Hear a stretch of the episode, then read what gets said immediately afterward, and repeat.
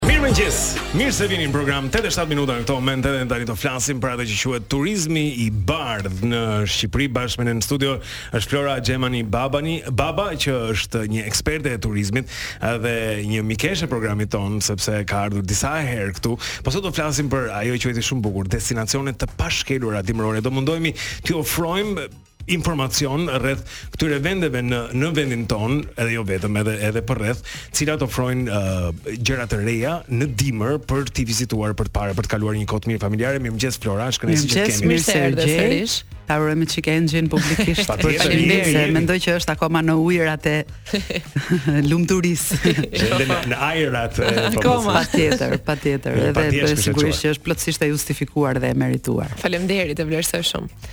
Faleminderit juve që më keni thirrur për këtë temën që e kam fort për zemër, që është destinacione të pashkelura, fshatra të vogla, vende ku le të themi janë kështu off of the beat, mm -hmm. off mhm. the beat. Ë sepse e kemi zakon që të gjithë duam të shkojmë atje ku shkon turma, atje ku shkon gjithë le të themi populli masa ose po. masa ose ata që udhëtojnë, sepse ndoshta jo të gjithë udhëtojnë. Ëm um, jemi mësuar që sapo bie bora e parë, të gjithë turremi në Dardhë dhe në Voskopojë, nëse janë të hapura rrugët shkojmë deri në Valbonë, Lëpushë, Vermosh. Dhe në Kosovë kemi mësuar ku është Brezovica, Brezovica. Prevalla dhe Peja Rugova. Po, pra po në fakt pak e parashikueshme po, po thua po. Po në fakt nuk është kështu. Ne sigurisht i kemi promovuar dendur edhe këto destinacione sepse pavarësisht faktit që ne themi vetëm Brezovicë Prevallë apo Pejë Rugovë, vetëm Malësia e Rugovës ka 17 fshatra të vegjël, të cilët gjithashtu jo të gjithë frekuentohen. Pra, shumicën e popullit e ke te rruga kryesore te pista e skive mm -hmm. në, mhm, në mhm. Bogë. Që po shohim tani. Që po, po shohim tani dhe e, pjesa tjetër pastaj është e bjeshkatarëve ose atyre udhëtarëve që e kanë le të themi titull në ballë atë që atë që bëjnë që duan të bëjnë. Mirëpo, sikur të qëndrojmë në Shqipëri, ka plot vende të tjera që janë shumë interesante për t'u vizituar në dimër, pra sapo bie kjo bora e cila nuk shkrin dhe për shembull po të përmendësh vetëm pak prej tyre, unë do thosha Shishtaveci, Okej, okay, pranë Kukësit pra. Pranë Kukësit. Që është një fshat i po. cili unë mund të them që Bashkimi Evropian disa vite më parë bëri edhe një investim në qendrën e fshatit, që është shtruar me kalldrëm atje, domethënë ka një Ka marrë një një sens tjetër. Që është një gjë shumë e mirë, po, po sigurisht po. që ka marrë një po, sens. Po nuk mendohet Shishtaveci si një destinacion, ti ke të drejtë. Dhe gabimisht nuk mm. mendohet sepse në fakt Shishtaveci është edhe një qendër skish që nuk ka nuk është e pajisur me infrastrukturë skijuese, pra nuk ka lift, nuk ka sistem, domethënë, ashtu po, që çon lart të tjerë. por në Shishtavec zhvillohet kampionati i skive nga Federata Shqiptare e Skive e jo vetëm e Shqipërisë, po edhe e Kosovës dhe të gjithë vendeve të rajonit, po themi. Ka kushtet e duhura natyrore për për ski. Ka pra. pista natyrore për ski që nuk ke nevojë t'i hapësh siç kanë bërë me shumë fshatra të tjerë turistikë, për të cilat janë kanë qenë të detyruar pra të presin pemët që të ta krijojnë që pra ta krijojnë një pistë skish ndërkohë që Shishtaveci i ka natyrore dhe i ka Guri i Mëngjesit ka jashtëzakonisht bukur apo po. gjithë pjesa po. zona e Gurit të Mëngjesit është një pistë natyrore Flora po çfarë e bën Shqipërinë se do përmendim sigurisht edhe destinacione po, të tjera përgjatë bisedës po çfarë e bën Shqipërinë tashmë sipas teje një destinacion të mirë për turizmin e bardhë se ne vite më parë jemi mësuar të flasim vetëm për jugun për plazhin pra detin e bukur, bregdetin. Po tani cilat janë ato ah. elemente që realisht i tërheqin uh, njerëzit, po. pra vendasit tanë, po edhe turistët e huaj. Kjo është pyetje shumë e mirë sepse në fakt duhet të ketë disa kushte që të një destinacion të konsiderohet i vizitueshëm dhe a-ja e të gjitha kushteve është infrastruktura rrugore, që do të thotë Ë, sapo u shtruan rrugët për në Lëpush dhe në Vermosh, Njerëzit shkuan. njerëzit shkuan me vrap.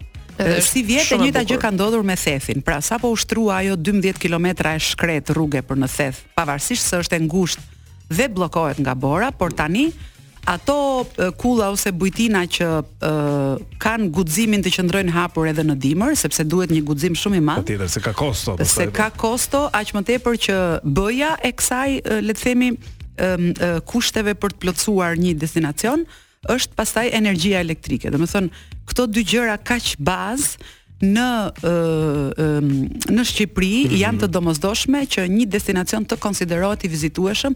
Flasim gjithmonë për familje, pra që një destinacion të quhet destinacion i plotë, duhet që atje të mund të shkojë edhe familja me fëmijë të vegjël, po, me jo vetëm për heronj, po themi jo vetëm për heronj të po, maleve, po, sepse ata ka më shumë se 10-15 vjet që ngjisin të gjitha malet e Shqipërisë, Kosovës, Maqedonisë, shtigjeve ndërkufitare pjesë e të cilave Shqipëria është, domethënë në 10-15 shtigje ndërkombëtare mm -hmm. dhe kjo ka ndodhur vitet e fundit me destinacione të tilla. Për shembull, Mali i Tomorrit nuk mund të vizitohej deri lart në majën e Kulmakut, atje ku po ta keni parë ditët e fundit është mbushur gjithë rrjeti me ato fotot e tyrbes që është mbushur plot me borë, mm -hmm. ajo statuja me kalin me Abaz Aliun etj etj. Po, po, por ajo dimrit nuk vizitohej dot nga të gjithë sepse nuk kishte infrastrukturë, pra s'kishte rrugë. Pra ishte e vështirë të ngjitesh atje. Jo vetëm që ka rrugë, por ato pika turistike që janë hapur atje, ato resorte, mm -hmm. i bëjnë hizmet punës së tyre dhe janë të detyruar, le të themi, që ta mbajnë rrugën të hapur pikërisht për të shkuar. Pra ka resorte edhe në pra malin e Tomorrit, po thua. Resorte po, që janë të hapura dim në Kjo është pika po. numër 3, pra kjo është pika C, që mhm. një destinacion të quhet i vizitueshëm duhet të ketë infrastrukturë rrugore, energji elektrike dhe resorte. Po. Pra duhet të ketë vende ku ti të shkosh sepse ti mund të duash të shkosh në mal, po ti nuk mund të flesh në çadër. Qartë, qartë. Ti patjetër që duhet të kesh madje, Po, madje. Të qëndrosh atje, të kthehesh prapë pra të zbresësh po. sigurisht pjesa më e madhe e këtyre resorteve tani ajo që po bëjnë me shpejtësinë e erës është ngritja e qendrave spa sepse pse na konkurron rajoni pra Maqedonia dhe Mali i Zi që kanë Kolashinin e famshëm dhe Mavrovën mm -hmm. ose edhe Kodrën e Diellit tashmë. Pishina të ngrohtë. Që unë Kodrën e Diellit e përmend me më me shumë qejf se Mavrovën sepse shumica e hoteleve të gjitha hotelet janë shqiptare, domethënë janë me, me pronësi po. shqiptare. Por, ok, jemi në Ballkan, ne për shembull me revistën tonë promovojmë gjithë Ballkanin mm -hmm. edhe nuk i ndajmë vendet sepse Po shikoj numrin e fundit të Travel po. the Balkans që e keni e keni tek, qëllon pra na na përkon edhe me temën që është pikërisht, rezortet pikërisht. alpine, pra po. ju ju tregoni se cilat janë rezortet alpine. 10 nga më të mirat, sigurisht 10, 10 që është po. relative sepse secila secila revistë ose secila media bën përzgjedhjet e veta, ne kemi përzgjedhur 10 resorte të cilat ju çojnë në destinacione pra, të veçanta. Sugjerime të mira, pastaj sugjerime është edhe me shije, po themi personale, pa familjet pra, pastaj zgjedhin vetë se ku shkojnë. Të shkosh në malin e Tomorrit dhe të bësh ato ngjitjet atje që dhe, po e shikojmë dhe në video që nuk është kaq e thjeshtë, domethënë mm. që të ngjitësh malin, sidomos në një ditë si ajo. Mm -hmm. Por ti pastaj, pas gjithë le të themi heroizmit që ke bërë në këto ngjitje, ti patjetër pushon pastaj në kushte. Duhet oxhaku, duhet duhet oxhaku, duhen rrobat e thata. Po patjetër po. E di në një përvojë të viteve 2010 mbaj mend në Pasditen Top Channel ka qenë gazetarja Elona Jaçellari, u takuam bashkë në Pukë edhe një prej bujtinave të atëhershme që nuk e di nëse për efekt reklame mund ta përmendim, por nuk ka rëndësi. ata e dinë shumë mirë që bjeshkatarët, pra udhëtarët e dëborës, dimrit kanë nevojë për disa gjëra ndër të cilat edhe çorapet e thata. Pra, okay. ti je me këmbët e lagura nga dëbora. Patjetër, ti mund t'i kesh sa të duash ah, okay, të mira pajisjet e dëborës. Në, në, në bujtinë të gjitha do të kishin çorape që i edhe i thanin pranë ato anët e sobës me dru, uh -huh. por njëkohësisht edhe e zonja e shtëpisë të jepte një palë çorape të leshta, të mira, pra çorape le të themi të blera diku, qa, qa, por që ishin të lehta. Ishin dhuratë, po them, është mendimi që ka ka rëndësi gjithashtu. Nuk besoj se ajo do priste që ti t'i jepje çorapet mbrap sepse ti po. kishe veshur dhe mund të largoheshe në ato momente nga bujtina dhe ky kjo është një prej kujtimeve të bukura që unë ruaj, po. Kështu që është shumë njerëzore pra, domethënë kjo pjesë. Pra Shishtaveci më surprizoi me këtë që që po. do të themi duhet të konsideroni Shishtavecin si një vend ku mund të shkoni. Nuk kemi mbaruar. Mali i Tomorit, Mali i po, Tomorit është pra janë dy destinacione shumë interesante të cilat janë të vizitueshme, që do të thotë keni infrastrukturë, keni energji, keni dhe bujtina ose resorte ku të shkoni. Uh, Rabdishti është një fshat shumë interesant ku tani është shtruar rruga. Rabdishti. Vetëm 5 kilometra larg nga Peshkopia. Oh, 5 kilometra që është një gjë, një asgjë, domethënë. Po, që mund të bëhet edhe në këmbë dhe uh, udhëtarët uh, përpara se të shtrohej rruga që ishte e tmerrshme, mm -hmm. ishte me çakull të egër, pra edhe makina nuk e bënte dot aq kollaj. Ë uh, tashmë është shtruar rruga që do të thotë Rabdishti është një fshat shumë më i bukur se Dardha, se Voskopoja dhe se shumë fshatra të tjerë të jugut që keni parë. Do të thotë kush Mamma mia. Vërtet. Mamma mia është një fshat mamma mia. A kupton? Rabdishti. Rabdishti 5 kilometra larg nga Peshkopia. I bukur edhe më se Dardha. I bukur pafund, i bukur ka një arkitekturë mbresëlënëse. Çka ka atje? Çfarë ka në Rabdisht? Tani ka bujtina. Pra, ka okay, disa ka, pra bujtina që ju mirëpresin që mund të shkosh të gjesh. Pra, në qoftë se ju pa qenë nevoja fare që të bëjmë reklamë, nëse do klikoni në Facebook Rabdisht, mm. ju do ju dalin përpara të paktën 2-3 bujtina. Për po për për, për, për, për Dibra, Dibra në përgjithësi, edhe Bulqiza e di që ka tani gjëra, mm -hmm. po sepse kanë qenë vende dhe më vjen mirë ta them për Dibrën sepse edhe edhe varfëria që ka karakterizuar atë zonën për shkak të izolimit, mungesa e rrugës, Shiko, shumë larg etj. Dibra dhe Kukësi më gëzon, janë më gëzon shpirti që që në Dibër tani ka, sepse natyra ka qenë atje pra, edhe edhe mundësi për të bërë uh, turizëm edhe për të bërë shëtitje e zbulime. Dibra dhe Kukësi janë uh, urdhëro, unë vetëm po të klikosh lart në searchin e Facebookut në Rabdisht, do të dalin fotot tona dhe mund të shikosh arkitekturën e fshatit që është fantastike me gurët pa shikoje atë. Është po. totalisht gur, kalldrëm, mm. shtëpitë janë dhe infrastruktura është përmirësuar shumë. Unë nuk e ke idenë ç'arkitekturë Blendi në Dibër dhe me thënë të drejtën. Ça hahet në Rabdisht? Në Rabdisht hahet, le të themi, kuzhina lokale e mm. zonës, ushqime të pastra. Do ishte do ishte kuzhinë jo, dibrane, sigurisht pranë zjarrit të jufkat të patjetër sheqerparja, në fakt thashë. Dhe dhe Peshkopia ka një po përfitoj nga rasti që t'i komplimentoj. Pra ka edhe një staf të mirë të bashkisë, pra zyra e turizmit ka bërë uh, jashtëzakonisht shumë aktivitete, bën festën e qershisë, festën e mollës, mm -hmm. domethënë bën aktivitete gjatë gjithë vitit që të promovojë sepse nuk është vetëm Rabdishti, unë e përmenda si një destinacion të të thjeshtë, po ka shumë fshatra të tjera të Dibrës që me guidë, pra të le të themi të të, të udhëhequr nga një uh, udhërrëfyes i zonës. Që njeh mirë zonën. Ju mund të uh, eksploroni destinacione pa fund. Shkoj që mund të bëni xhiro me me kuaj, pa që kishte një rrafshnaltë patjetër. Ja se si duket një bujtinë së brendshmi për shkakun në në në këtë zonë Rabdisht. Do ishte një një pamje tradicionale, po themi një odë dibrane, është vërtet shumë bukur. Është vërtet shumë bukur. Ë uh, tani të dalim pak nga Shqipëria, ka plot të tjera në Shqipëri, por le ta le ta ekuilibrojmë pak me me Kosovën. Mm -hmm, sigurisht, sigurisht. Të gjithë shkojmë në Brezovicë, Prevallë, Pejë dhe Rugovë, siç thamë, por shumë shumë shumë pak njerëz shkojnë në Brod ose në Dragash. Brod në Dragash ose në Dragash, që gjithashtu, ashtu siç është diku është në kurriz të Shishtavecit në krahun tjetër të kufirit, në anën tjetër po, të po. gurit të mëngjesit, që po të marrësh shtegun përmes maleve të Sharrit, ti del drejt në Dragash. Dhe ka shumë bjeshkatarë ose udhëtarë të ngjitjeve në mal që e marrin këtë shteg, po ne tani po flasim për, le të themi, për turizmin e përgjithshëm, pra për a, edhe atë familjar. Mm -hmm. Dhe e, Dragashi që është ky që po shohim e, tani në video, okay. gjithashtu, ashtu siç siç është edhe Shishtaveci një pistë natyrore skish, është edhe gjithë faqja e maleve të Sharrit në Dragash dhe në Brod. Mirëpo, në ndryshim nga Shishtaveci, Këtu ka një res, një le të themi një qendër skish e cila është ekzistuese, ka qenë pra në kohën e e sistemit të atëhershëm jugosllav, po, po, domethënë.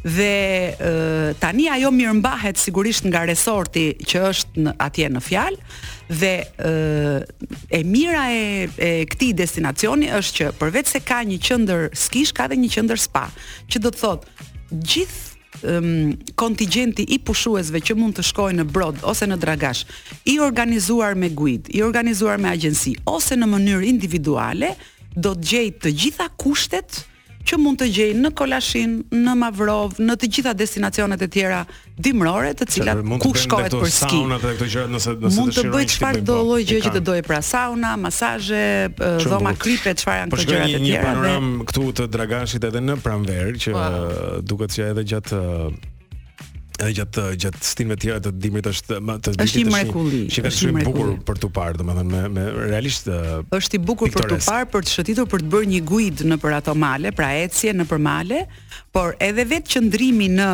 në fshat, edhe edhe Brodi është një fshat i vogël, simpatik.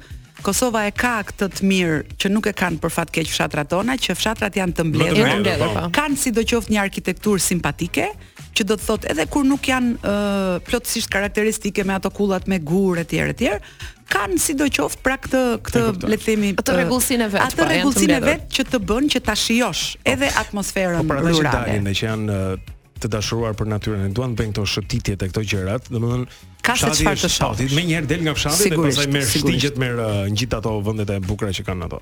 Ë, prandaj them që edhe është ka edhe një të mirë tjetër që Dragashi është menjëherë sa kalon kufirin, sa futesh pra në autostradë, po themi, ë ë destinacioni i parë në të djathtë pa u futur fare në Prizren, ti shkon drejt në Dragash dhe në Brod, që është shumë afër edhe në raport me destinacionet e tjera të Kosovës. E qartë, po tani Po. Bukur. Po, kemi destinacion tjetër që po, po sigurisht po, përmendi, ti na i thuaj. Flora na ka marrë të gjithëve për dore, pra edhe po na po na tregon, po na tregon se ku duhet. Na falni shumë jo, për jo, mungesën jo, e modestisë. Jo, është është. Ne i duam. Se shiko, prandaj të thirrëm moj Flora se ti je një këtë gjë prandaj. U bë 20 vjet që nuk kemi lënë destinacion pa shkelur. Edhe në Shqipëri ka shumë fshatra të tjera që nuk i përmendim dot të gjitha në listë, domethënë po që i kemi rreshtuar me dhjetra herë si destinacione. Tani, Deçani është një tjetër destinacion në Kosovë që është fare i pazbuluar për turistët shqiptarë të Shqipërisë që shkojnë në Kosovë, mm -hmm. i cili ndoshta nuk ka kushtet e Pejës dhe të Rugovës për nga frekuentueshmëria, por është një destinacion që ia vlen të zbulohet. Pse? Ë, sepse ka shtigje dhe bjeshkë shumë të bukura. Për shembull, në qoftë se Rugova shquhet për liqenet, Liqenati, po, Kuqishta, pa, këto domethënë që janë po, lart në majë. Deçani ka lumin. Edhe e, ato peizazhe dimrore mm -hmm. që në qoftë se ti klikon e, Visit Deçani që është, le themi, faqe e përgjithshme që tregon këto, ti do gjesh e, e, pamje të cilat të duket sikur janë në uh, Alaskë ose në po po po po janë jashtëzakonisht të bukura. Oh, dhe ja.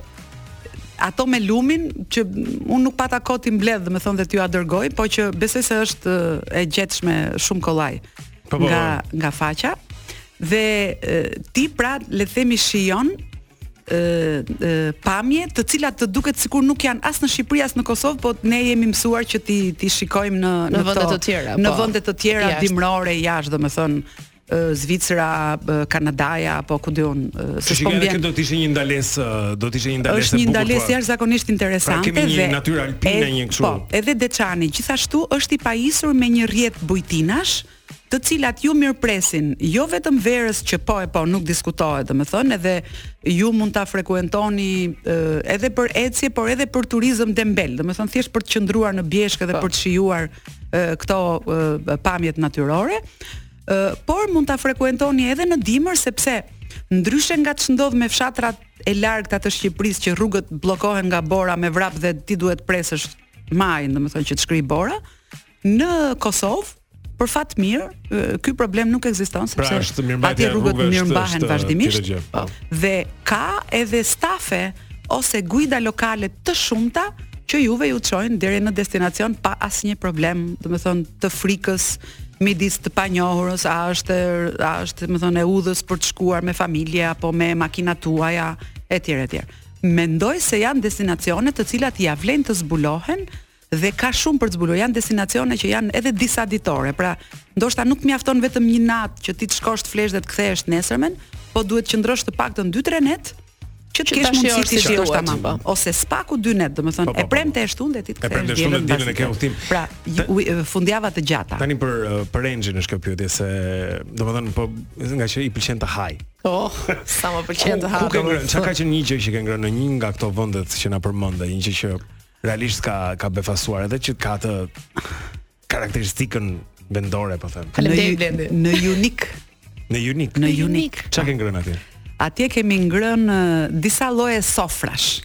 Madje, madje, ata na bënë dhe nderin e të zotërve të shpisë, domethënë, që na pagëzuan edhe një sofër me emrin e revistës, sofra Travel, që Janë gatime shumë tradicionale që kanë bazë të gjitha llojet e perimeve të turshizuara. Okej. Okay. Sepse ne e dimë Kosova ka ajvarin për shembull që është ekskluziv i saj, ë uh, pa llogaritur flinë e Kosovës, domethënë ah, që flia e Kosovës po. është si flia e veriut. Pra në Junik të sjellin ty një sofër të tërë. Në Junik ty të sjellin një sofër të madhe, kështu që ti në fillim të ngopësh syrin, po. pastaj sigurisht ngopësh edhe barkun, mirë, patjetër, domethënë. T'i hysh kësaj sofre bashkë me shokë, pra, po them. Flia është sigurisht tradicionale dhe e pamungueshme, specat me ajkë që janë po janë që janë atje. ekskluzivitet ah. po i Kosovës dhe ne i kemi marrë që andej dhe nuk dimë t'i bëjmë si Kosova, nuk i bëjmë dot ashtu pra. Shkojmë t'i marrim me vete, kështu bëjmë gjithmonë. Edhe të gjithë gama e perimeve jo vetëm thjesht në zgarë, po seç kanë ca sekrete të tyre, domethënë që ti nuk e kupton, por vetëm kur i shikon ashtu domethënë, specat e kuqe të mbushura me ajkë, po edhe me gjizë dhe të gatuara me një sërë erëzash, ajkërash, kremrash të ndryshme, domethënë që unë jo të gjitha mund t'i interpretoj. Ë tani është Koha vërtet shumë e shkurtër sepse ngaqë ne të gjitha i hedhim dhe uh, unë i mbaj mend me keyword-e dhe po të klikoj vetëm keyword-in ato të dalin uh, edhe në mm, Pejë në një kullë tradicionale që prapë për efekt reklame nuk po e përmend megjithatë ai është një personazh historik dhe edhe emrin ia kanë vënë po ashtu kështu që a mund ta pa, po, mund ta përmendim kulla e Zenel Beut okay. domethënë është një destinacion historik i cili duhet vizituar edhe për të parë kullën, pra për të parë pra për të mësuar ndoshta diçka më shumë. Sigurisht marketingu ka bërë të vetën edhe që ti ta vizitosh, ajo është një muze etnografik në fakt. ë si fillim, Pastaj sigurisht është edhe një vend ku mund të bujtësh, po. Edhe ofron shërbime të tjera. Edhe nuk është një reklamë shumë e madhe sepse kapaciteti shumë i vogël i këtyre shpive bën që po, ti duhet të hysh mik, domethënë, nuk të gjeni që po. duhet prenotosh shumë kohë përpara që të gjesh vend, kështu që Nuk pra është domethënë se mund të ushqehesh shumë mirë. Aty mund të ushqehesh jashtëzakonisht mirë, domethënë që ka një një guzhinë që kërkoni Zenelin domethënë. Do Zenel ka Zenelin nuk e gjejmë dot më, po do kërkojmë të bijtë edhe nipërit sigurisht për Zenel. Edhe edhe një një gjë të fundit kështu, e di që kërkon kohën e vet, por meqense po përmendim dhe Shqipërinë për turizmin edhe vendet e, e rajonit. Po. Çfarë note do t'i vinit shërbimit tonë, pra në Shqipëri, se mendoj që është një nga ato pikat kyçe. që e ngre vlerën e turizmit. Gjithmonë ka vlerë edhe krahasimi me edhe me, me konkurrentët po i quajmë që okay. janë Mali i Zi e Maqedonia. Atëherë, uh, unë do përmend dy gjëra që le të themi që të mos i biem shumë as Shqipërisë, as Kosovës.